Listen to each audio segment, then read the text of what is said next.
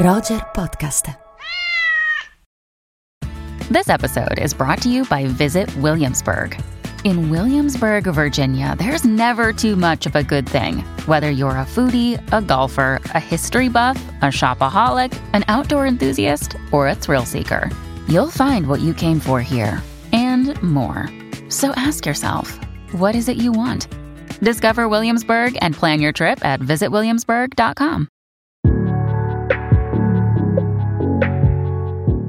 Amiche, amici di Roger e amiche, amici di Long Take, non le abbiamo mai salutate, Andrea. Ma infatti, dai, cavoli, che ci ascoltano in tantissimi, sembra di più. Ciao a tutti. Esatto. Ciao, ovviamente qui con me, come al solito, c'è Andrea Chimento, scusa, sono intervenuto subito per la foga di salutare gli amici. Hai fatto bene, hai fatto bene. E siamo ovviamente in una nuova puntata di Rubik, Andrea, una nuova puntata di Rubik dedicata a un grande regista. Sì, che questa settimana torna in sala con tante cose non nuove ed è un po' una sorpresa. Stavo dicendo, quest'anno ha anche fatto un cortometraggio visto al Festival di Cannes, quindi diciamo un periodo in cui è molto protagonista, dai. Ecco, ovviamente parliamo di Pedro Almodóvar. Sì. E Andrea, io ho scoperto, preparando questa puntata, che Pedro Almodóvar, probabilmente era una cosa scontata, ma l'ho realizzata soltanto preparando questa puntata, che ha 74 anni.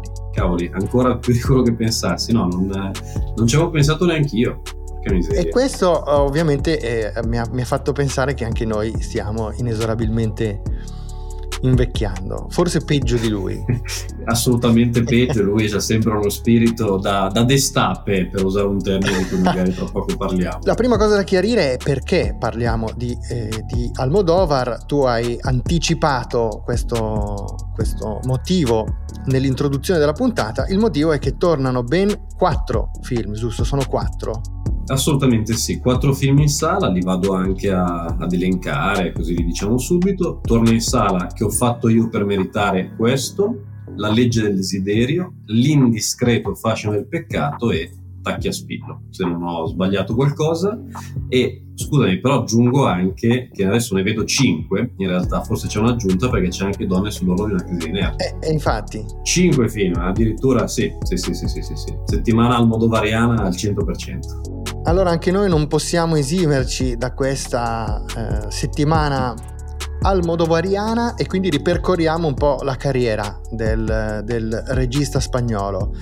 Carriera che di fatto inizia con il decennio forse più controverso della storia della cultura contemporanea, che è il decennio ovviamente degli anni 80, perché il primo film di cui parliamo, 1980, Pepi, Lucy, Bom e le altre ragazze del mucchio. Sì, allora diciamo che innanzitutto Almodóvar fa parte appunto di questo destape che dicevo prima, di questa sorta, come possiamo definirlo, di stappamento, per usare un termine che in italiano non esiste, chiaramente, per rappresentare quello che è successo un po' in Spagna in quegli anni. Dopo il periodo della dittatura, del franchismo, è come se appunto si stappasse questa enorme bottiglia di champagne, un po' per festeggiare, per quello che è successo, un po' per far esplodere delle tendenze, delle tematiche che prima non si potevano trattare appunto sotto la dittatura. E Almodóvar fa parte di questo movimento, che poi è un movimento che non si collega solo al cinema, certo. Fa parte di un movimento molto irriverente, effervescente, in cui, diciamolo subito, ad esempio il tema della libertà sessuale, il tema dell'omosessualità, il tema delle tematiche LGBTQ in generale diventa uno degli argomenti principali per Almodóvar certamente, ma anche in generale dopo un periodo di grande repressione sessuale, che tra l'altro, concludo dicendo, qualcuno già in Spagna prima, come anche Luis Buñuel, facendo spesso film all'estero, ha cercato un pochino di raccontare questa repressione sessuale che poi con Almodóvar diventa appunto pura liberazione. Diciamo che se dovessimo individuare degli antenati o dei riferimenti cinematografici, cinefili per Almodóvar, sicuramente Buñuel sarebbe tra questi. Assolutamente Buñuel. Io ci vedo anche, diciamo, un po' il linguaggio della pop art, sì, in generale. Non vorrei arrivare al cinema di Andy Warhol perché è un po' un'altra cosa, però quel linguaggio un po' pop e anche un po' pubblicitario, perché anche, certo, poi arrivando ai suoi esordi, tra cui appunto c'è Pepi, Lucy, Bom y las chicas del montón e le ragazze del mucchio in italiano, ecco anche qui il titolo un po' così particolare, gioca moltissimo con il linguaggio della pubblicità, con i colori, gioca anche metalinguisticamente con il linguaggio pubblicitario, quindi ci vede un po' di, come dire, antenati anche in relazione a questo altro ambito. E poi c'è un genere cinematografico che viene ripreso, reinventato, masticato, digerito da Almodóvar in maniera assolutamente personale, che è il melodramma, e qui il riferimento inevitabile è sicuramente quello di Fassbinder. Assolutamente, anche qui c'è questa idea molto forte innanzitutto di un cinema molto giovane, pensato anche per i giovani, pensato per andare un po' contro, Truffaut avrebbe detto al cinema de papà, insomma il cinema dei Matusa, diciamolo in questa maniera, che condivide Fassbinder e Almodóvar. Purtroppo mentre Almodóvar iniziava un po' la sua carriera, Fassbinder per ragioni che sappiamo la concludeva, c'è però un'idea anche qui di sovvertire un po' le regole del melodramma classico, ed è interessante come Almodóvar tocca il melodramma sia in questa prima fase della sua carriera che poi anche nella fase più matura, cambiando un po' le carte qua e là, ma è proprio il genere un po' di riferimento della sua poetica. Ecco, possiamo chiudere questa descrizione un po' dei riferimenti che possiamo rintracciare nel cinema di Almodóvar dicendo che oltre alla pubblicità, che ha sicuramente un linguaggio pubblicitario che ha una posizione importante nel linguaggio che poi viene rielaborato da Almodóvar, ci sono anche altre forme di comunicazione e d'arte a cui Almodóvar guarda e che rientrano anche in quell'ammiccamento alla pop art a cui facevi riferimento. Uno è sicuramente il linguaggio del fumetto, che si ritrova soprattutto per questioni, diciamo così, cromatiche e per questioni grafiche che sono molto presenti nel suo cinema. C'è anche molto teatro. Assolutamente, assolutamente. C'è molta metanarrazione in generale. Spesso queste cose non sono soltanto, come dire, un'ispirazione stilistica, ma spesso sono presenti nei suoi film. Sì. No? Spesso c'è un momento pubblicitario, spesso c'è il momento a teatro e via dicendo. Perfetto. E quindi in quel primo decennio, che tra l'altro la maggior parte dei film che vengono adesso riproposti in sala riguardano quel decennio, sì, 4 su 5, quindi quello degli anni 80, esatto. È il decennio in cui inevitabilmente il cinema di Almodóvar svolge una funzione, ricopre una funzione, affronta dei temi più politici e sociali, molto politici e sociali, perché come hai detto correttamente, perfettamente tu, si tratta di un cinema che tenta di raccontare il post-franchismo con la sua carica di irriverenza, di libertà, ma anche con le sue contraddizioni. E dopo Pepi, Lucy, Bom e le altre ragazze del mucchio abbiamo Labirinto di Passioni, L'indiscreto, fascino del peccato, e poi Che ho fatto io per meritare questo, che è uno dei film che ritroviamo adesso in sala. Esatto, diciamo che è un trittico in cui Almodóvar sta iniziando un pochino a definire una sua poetica. Vengono fuori diversi temi che poi ritroveremo e che erano molto presenti in Buñuel, forse davvero un trittico molto buñueliano, perché c'è innanzitutto una presenza di ragionamenti anche attorno alla Chiesa cattolica. C'è forse di questo trittico il film che io preferisco è L'indiscreto fascino del peccato, che è appunto uno dei 5 film che torna in sala, quindi assolutamente non perdetevelo.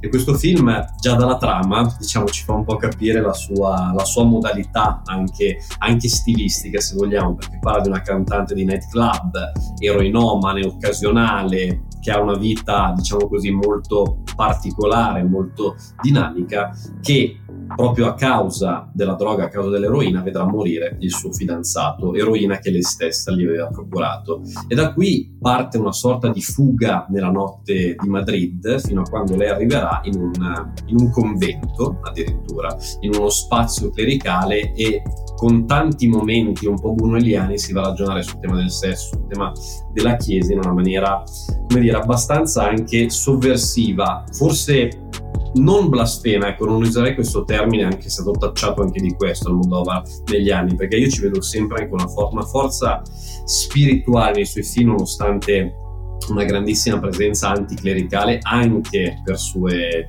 per sue esperienze di vita, perché poi Almodóvar spesso racconta anche se stesso, no? Nei suoi film, e anche di questo ne parleremo, e anche la presenza, diciamo, di istituzioni religiose particolarmente rigide, particolarmente anche ipocrite in cui Almodóvar ha vissuto, spesso sono presenti anche nelle sue pellicole.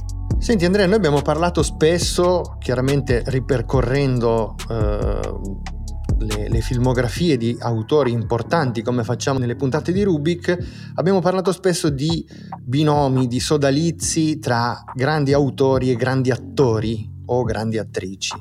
E qui, sin dagli anni '80, si crea un sodalizio, un binomio che poi ritroveremo anche nei decenni successivi tra Almodóvar e Antonio Banderas. Sì, diciamo che è proprio un connubio lunghissimo, bellissimo, che nasce appunto presto in questa prima fase della sua carriera e poi praticamente va avanti per sempre, senza anticipare troppo magari qualcosa di cui parliamo più avanti, però addirittura Banderas diventa spesso l'alter ego di Almodóvar, soprattutto in un grande film che magari lasciamo tra un po', ecco, diciamo questo.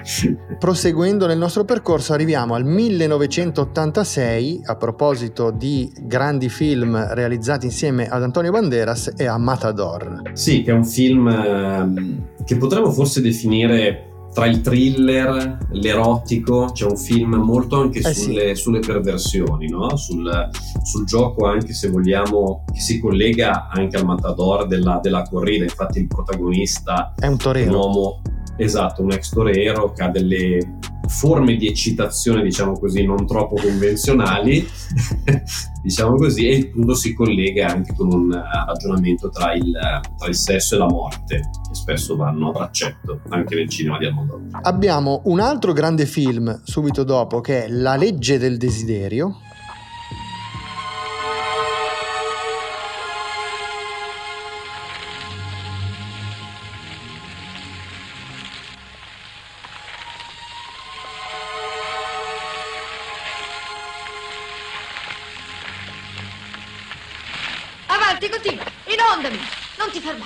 Inondami!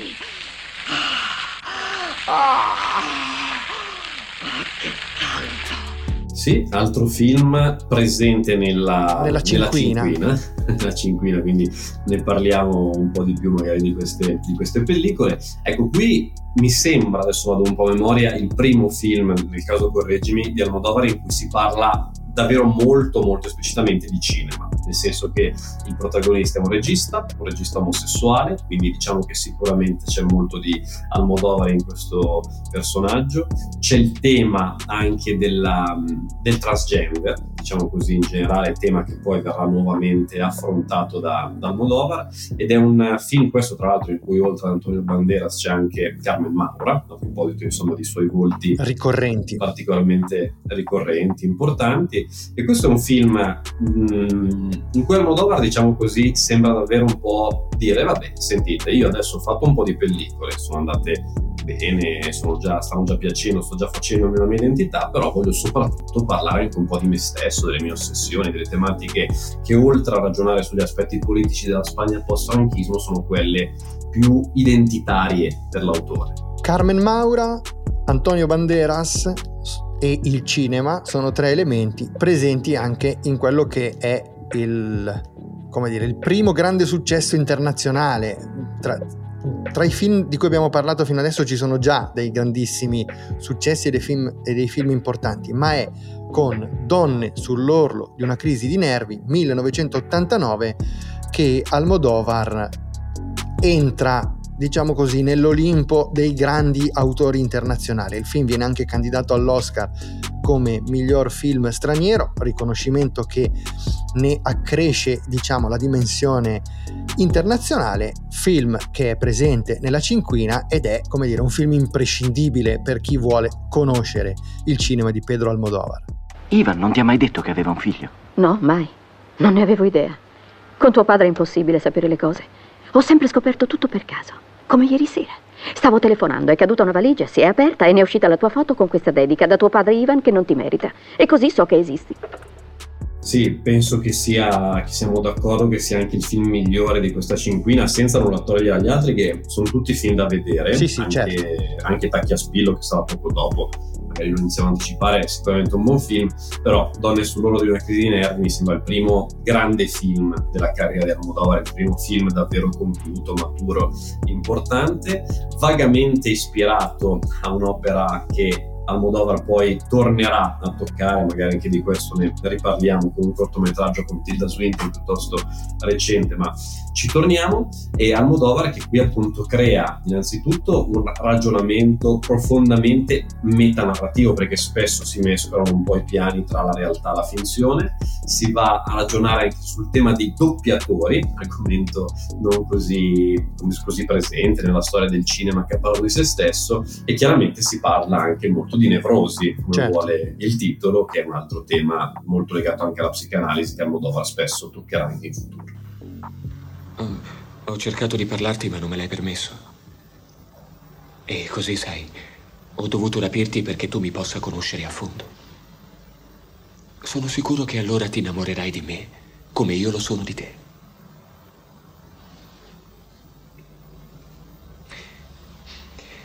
Ho 23 anni e 50.000 pesetas. Sono solo al mondo. Cercherò di essere un buon marito per te e un buon padre per i tuoi figli. Ci sono spesso nei suoi film degli ammiccamenti cinefili che talvolta guardano anche nella direzione del thriller e in direzioni hitchcockiane. Legami del 1990 è uno di questi film che porta insieme riferimenti differenti di diversi generi. Sì, dal melodramma al thriller, e andando quasi a finire con la commedia, no? Se vogliamo, c'è anche un po' questo lato che sì, è un po' ironico in questo film, molto, molto forte. Chiaramente c'è anche sempre un po' qualche passaggio nell'erotismo anche più intrigante, diciamo così. Anche qui c'è una sequenza molto, molto di ispirazione per un altro film di Almodóvar che sarà Parla con lei, che è uno dei film preferiti per me in assoluto di Almodóvar, ma chiaramente anche di questo ne riparliamo. Però mi piace un po' vedere quanti cortocircuiti ci siano all'interno della sua filmografia tra il passato e il futuro, e questo è un film forse un po' meno riuscito di altri, a mio parere, però con tanti spunti interessanti. Ecco, una cosa che prima abbiamo citato ma non abbiamo chiarito, e forse vale la pena svelare il riferimento che hai fatto per quanto riguarda Donne sull'orlo di una crisi di nervi. L'opera di cui parlavi è La voce umana di Cocteau, che sarà poi quella ripresa dal cortometraggio di cui parleremo dopo, con Tilda Swinton, sì, cortometraggio pandemico, mediometraggio pandemico girato da Almodóvar, appunto con Tilda Swinton. Bene, andando avanti incontriamo Tacchi a spillo, che è già nel decennio successivo, siamo nel 1991, ma fa parte comunque di questa preziosa cinquina che possiamo rivedere in sala. Sì, un altro buon film, e magari apriamo con questo film un'altra tematica già presente un po' in passato ma che non abbiamo ancora affrontato e che poi sarà molto presente in Almodóvar, che è il tema, diciamo così, della famiglia, o se preferite del rapporto madre-figlia, o se preferiamo del rapporto genitori-figli in generale, perché questo è un film che parla anche di questo aspetto, parla anche di un triangolo amoroso particolarmente complicato e con dei risvolti piuttosto sorprendenti. Questo è, diciamo così, un film un po' di passaggio tra gli anni 80 e gli anni 90, e inizia a essere un film forse anche un pochino meno, tra virgolette, colorato, pop, effervescente, inizia a essere un film anche un po' più cupo, un po' più oscuro, e questa sarà una tendenza che poi Almodóvar proseguirà, magari non nei film immediatamente successivi, ma la malinconia nel suo cinema degli anni 90 inizia a essere un qualcosa di importante. Allora, per questioni di tempo ti propongo un trittico adesso. Sì. Un trittico che comprende Kika, Il fiore del mio segreto e Carne tremula. Siamo 93, 95, 97, quindi proprio nel mezzo del decennio degli anni 90, per arrivare poi a, insomma, quella coppia di film che a cavallo tra gli anni 90 e i 2000 consacrano definitivamente Almodóvar come uno dei registi europei più importanti della storia del cinema. Sì, allora vado rapidamente un po' sul giudizio. Kika penso che sia sicuramente uno dei film peggiori che Almodóvar abbia fatto, anche perché siamo di fronte a una filmografia che è quasi sempre molto positiva. C'è qualche altra crollo, a mio parere, nel nuovo millennio, ma poi ne parleremo. Un film molto, molto superficiale, ecco, diciamo così, molto pubblicitario, molto pop, ma poco profondo. Io lo reputo un po' in questo modo, cosa che invece la vedo assolutamente al contrario per le altre due pellicole che mi hai proposto, che invece trovo molto mature e di una profondità quasi sconcertante entrambe. Il fiore del mio segreto è un film un po' sottovalutato, a mio parere, che non viene spesso ricordato. Io lo trovo un film bellissimo.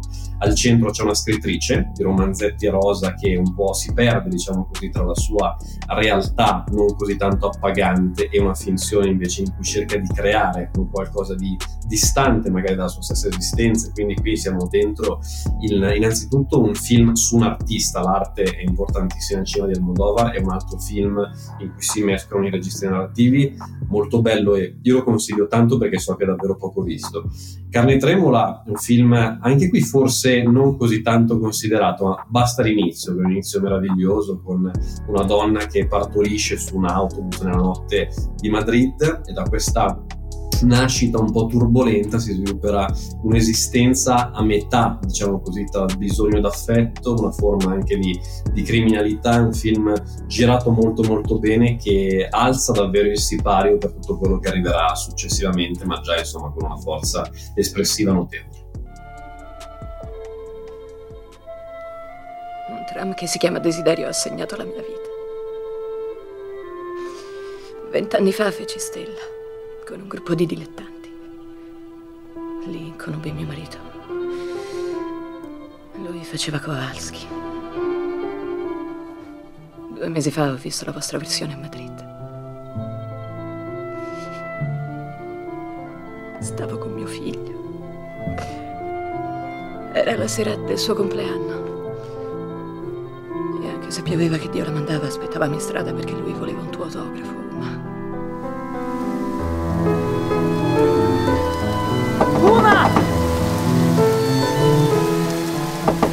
Uma! Era una follia aspettare sotto la pioggia, ma siccome era il suo compleanno non ho potuto dirgli di no. Voi due avete preso un taxi e lui vi è corso dietro. E una macchina che veniva da via Alcalà lo ha investito. Siamo arrivati a Tutto su mia madre, 1999. Il film vince l'Oscar come miglior film straniero, vince il Golden Globe come miglior film straniero, vince premi a Cannes, premi praticamente ovunque, ed è considerato universalmente probabilmente il capolavoro di Almodóvar. Diciamo che io gli preferisco altri 2 film che poi arriveranno per la mia classifica personale, ma qui siamo a livelli davvero altissimi. Poi come sempre svegliamo un po' anche le nostre preferenze. Questo è un film che immagino conoscano quasi tutti la trama, quindi magari non so dilungarmi. Diciamo che qui c'è tutto quello che Almodóvar ha fatto in passato messo dentro un ragionamento che appunto tocca moltissimo la nostalgia, a mio parere. Qui siamo dentro un percorso di viaggio anche identitario, una sorta di road movie in cui si va a scavare dentro se stessi nella ricerca delle proprie radici. Ecco, semplifico un po' così. Ritroviamo a partire dal titolo, insomma, questa relazione, questo rapporto tra genitori e figli, anche velato di nostalgia, di malinconia e di dramma. Ritroviamo il cinema, ritroviamo gli aspetti legati alla politica, alla libertà sessuale. Troviamo davvero tutto quello che Almodóvar ha messo sul tavolo nei 2 decenni precedenti, negli anni 80 e negli anni 90. Qui viene, come dire, messo a sistema in maniera davvero impeccabile. Un film emozionante, girato in maniera sublime, che appunto giustamente fa incetta di premi e raccoglie un consenso pressoché unanime, che è un po' quello che tocca, il destino che tocca anche al film successivo. Questa volta mi sbilancio io, Andrea, e ti dico che questo è invece il mio film preferito di Almodóvar, e è Parla con lei.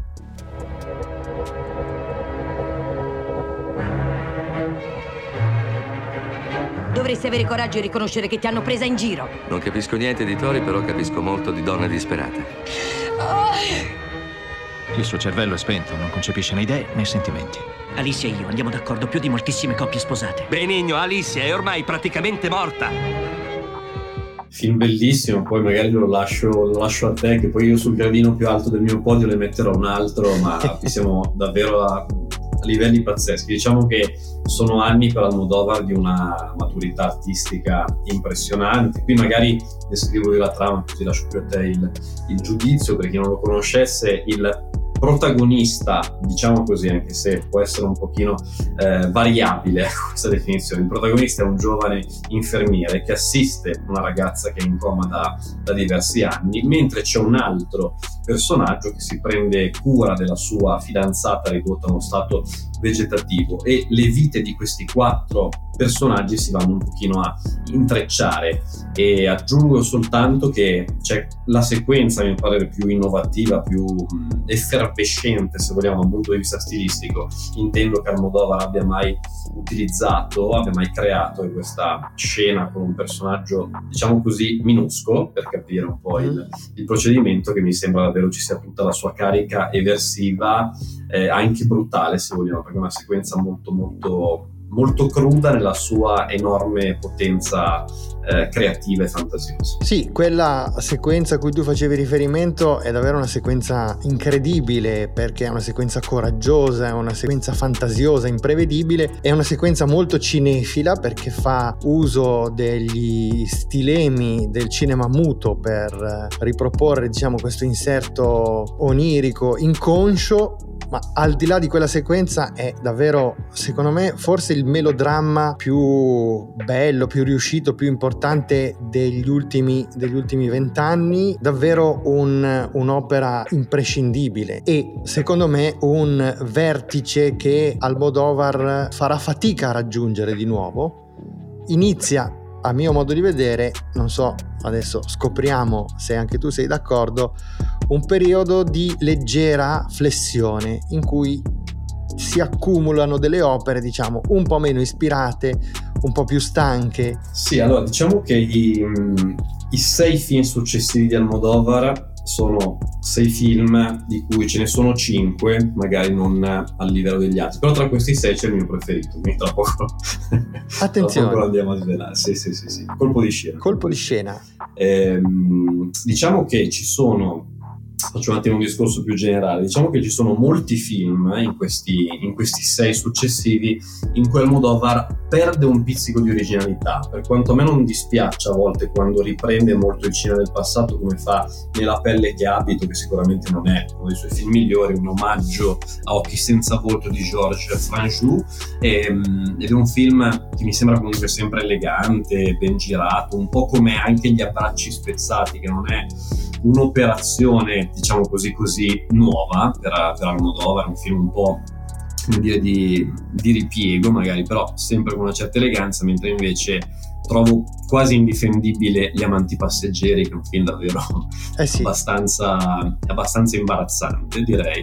Però dentro questo insieme di film c'è il mio grandissimo amore, che è Volver, che è un film che a me emoziona davvero tantissimo, fin dalla primissima scena con questa sequenza del lavaggio delle lapidi, delle tombe in un cimitero, e in un film che è totalmente una pellicola di collegamento con il passato, un film di fantasmi. Spesso il cinema di Almodóvar è un cinema di fantasmi, e qui mi sembra davvero che si vadano a toccare delle vette anche concettuali importanti, quasi filosofiche, in un film brutale ancora una volta, ma di una delicatezza straordinaria, un film di donne, come spesso è nel cinema di Almodóvar, e già da questa partenza della cura per i morti, diciamo così, mi sembra che si sviluppa poi un film che parla proprio dell'importanza anche del guardarsi indietro, che poi diventerà un argomento centrale anche per diversi successivi film di Almodóvar, e come anche in un film precedente un po' meno riuscito, che è La Maleducazione, che è molto legato all'infanzia e all'adolescenza del regista.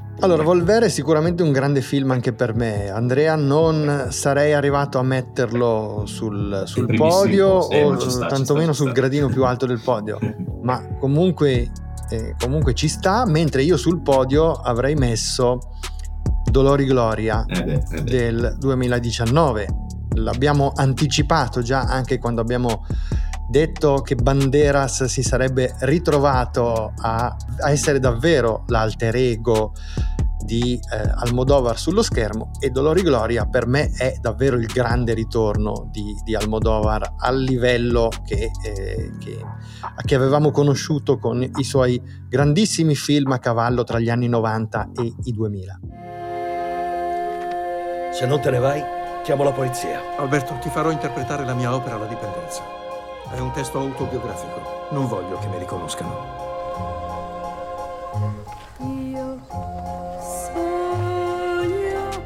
Film strepitoso, guarda, assolutamente degno della, ma volendo anche del primo posto, poi sembra questione di gusti, ma un film pazzesco, è banalmente dico l'8,5 di Almodóvar, una frase fatta e anche brutta, perché in realtà è un film in cui... Beh, diciamo che la frase che usiamo sempre quando parliamo di questi come dire, flussi di coscienza visivi, certo. Dei grandi autori, ma di fatto è questa roba qua. È questa cosa qua, un film che parla di messa in scena, ancora una volta di metalinguaggio, un film che parla di tormenti, di malattie, ma anche di grandi felicità, di grandi sprazzi di gioia. E ci tengo a sottolineare un aspetto che forse abbiamo un po' così messo da parte, l'avevi toccato tu giustamente, poi io l'ho abbandonato nei discorsi, che è il tema degli attori. Sì. Almodóvar è anche un grande regista di attori, questo film, al di là di un Banderas incontenibile, direi, veramente nella sua performance, è veramente un film che tutto a livello di cast funziona in maniera mirabile, veramente si sfiora il capolavoro, direi. Si sfiora il capolavoro, o lo si raggiunge anche, potremmo dirlo. Raggiunge, grandissimo direttore d'attori. Noi abbiamo parlato di Banderas, abbiamo citato Carmen Maura, Penelope Cruz ce la siamo dimenticata, ma è un'attrice che davvero con Almodóvar dà il suo meglio e raggiunge delle performance, delle vette artistiche che con altri autori non è mai riuscita a toccare. E la cito perché Volver è un film costruito molto su di lei, perché anche in Dolor y Gloria ha un ruolo fondamentale ed è la protagonista anche dell'ultimo lungometraggio di Almodóvar, un lungometraggio che io ho amato molto a Venezia, Madres Paralelas, e che ha proprio Penelope Cruz come protagonista. È un film che piace anche a me, magari sono un pochino più freddo di te, però è un film, come dire, molto, molto importante, perché questo titolo, Madres Paralelas, certamente, magari l'hanno visto in tanti, fa riferimento al tema della maternità, a due donne che sono entrambe nella stessa stanza di ospedale, stanno per partorire, ma in realtà c'è qualcosa in più, perché c'è anche una madre terra che è molto importante. Questo è un film molto sulla Spagna, sul passato, anche sul franchismo. Un film molto politico. Molto politico. Montaggio parallelo e anche in relazione a questo argomento. Forse, a mio parere, non tutto magari trova l'armonia perfetta tra le parti, però avercene. Sì, e ha una scena finale che scolpisce in maniera veramente molto precisa, molto forte, molto potente il discorso politico che il film ha portato avanti. Insomma, un finale davvero, davvero molto forte ed è il film che a livello di lungometraggi conclude il percorso di Almodóvar. Ma ti chiedo due cose su i due corti che abbiamo citato. L'ultimo, che è presentato in concorso a Cannes, e il corto invece che nel 2020 è comparso nella selezione di Venezia. Sì, allora, diciamo che Almodóvar in maniera così un po' diversa rispetto alle logiche un po' dei grandi autori contemporanei si dedica anche ai cortometraggi, cosa che noi siamo abituati magari a vedere negli esordi, insomma, nei registi più giovani. Invece Almodóvar crede molto nella durata del cortometraggio, e quindi ci ha regalati due proprio negli ultimi anni importanti, perché sicuramente The Human Voice è un'opera concettuale, diciamo così, quasi sperimentale, non è neanche un film per forza narrativo, tratto, come abbiamo detto, da un'operazione chiaramente molto importante di Jean Cocteau, è quasi una pièce teatrale. Potremmo vedere anche un po' come è stato messo in scena questo film, che parla di un'attrice Tilda Swinton, che si aggira in questo teatro di posa in attesa di qualcuno che dovrebbe arrivare. C'è anche un po' di Beckett, ci sono un po' di tante influenze teatrali, è un piccolo prodotto ma secondo me piuttosto affascinante.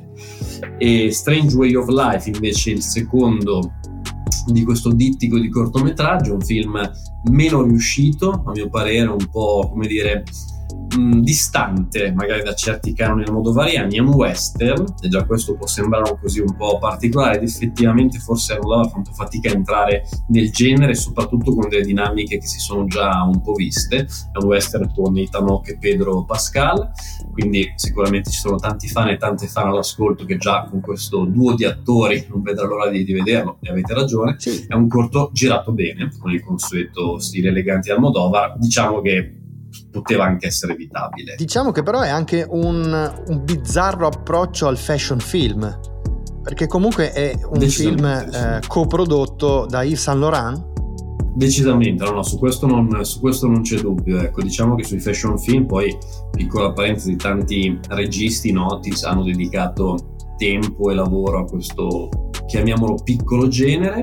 David Lynch, Luca Guadagnino, Nicolas Winding Refn, quindi sono tanti i nomi significativi in questo senso. Almodóvar, diciamo che rispetto a loro forse c'ha già un avanzamento in più, perché spesso le sue pellicole sono già dei fashion film, sì. Dei fashion film per certi versi. Bene Andrea, siamo arrivati alla fine del nostro percorso. Questa volta a questo giro non c'è la pillola del sabato, perché i film che vi consigliamo sono tutti e cinque, tutta la cinquina di Almodóvar che viene riproposta in sala in questi giorni, e direi che ci vediamo settimana prossima, dove ci ritroveremo a commentare possiamo anticiparlo, un bel prodotto d'animazione, ecco, diciamo solo questo. Assolutamente, soprattutto di una grande casa d'animazione, forse la più grande, dai, degli ultimi decenni. E allora sveliamo che settimana prossima parleremo della Pixar e la nostra pillola sarà dedicata a Elemental, che è appunto il nuovo film griffato Pixar. Esatto, lì sulla classifica sarà dura, bisogna pensarci un attimo bene, perché le posizioni della top 5 saranno complicate. Poi ci penserò tutta la settimana allora. Grazie Andrea. Grazie a te, ciao. Ciao.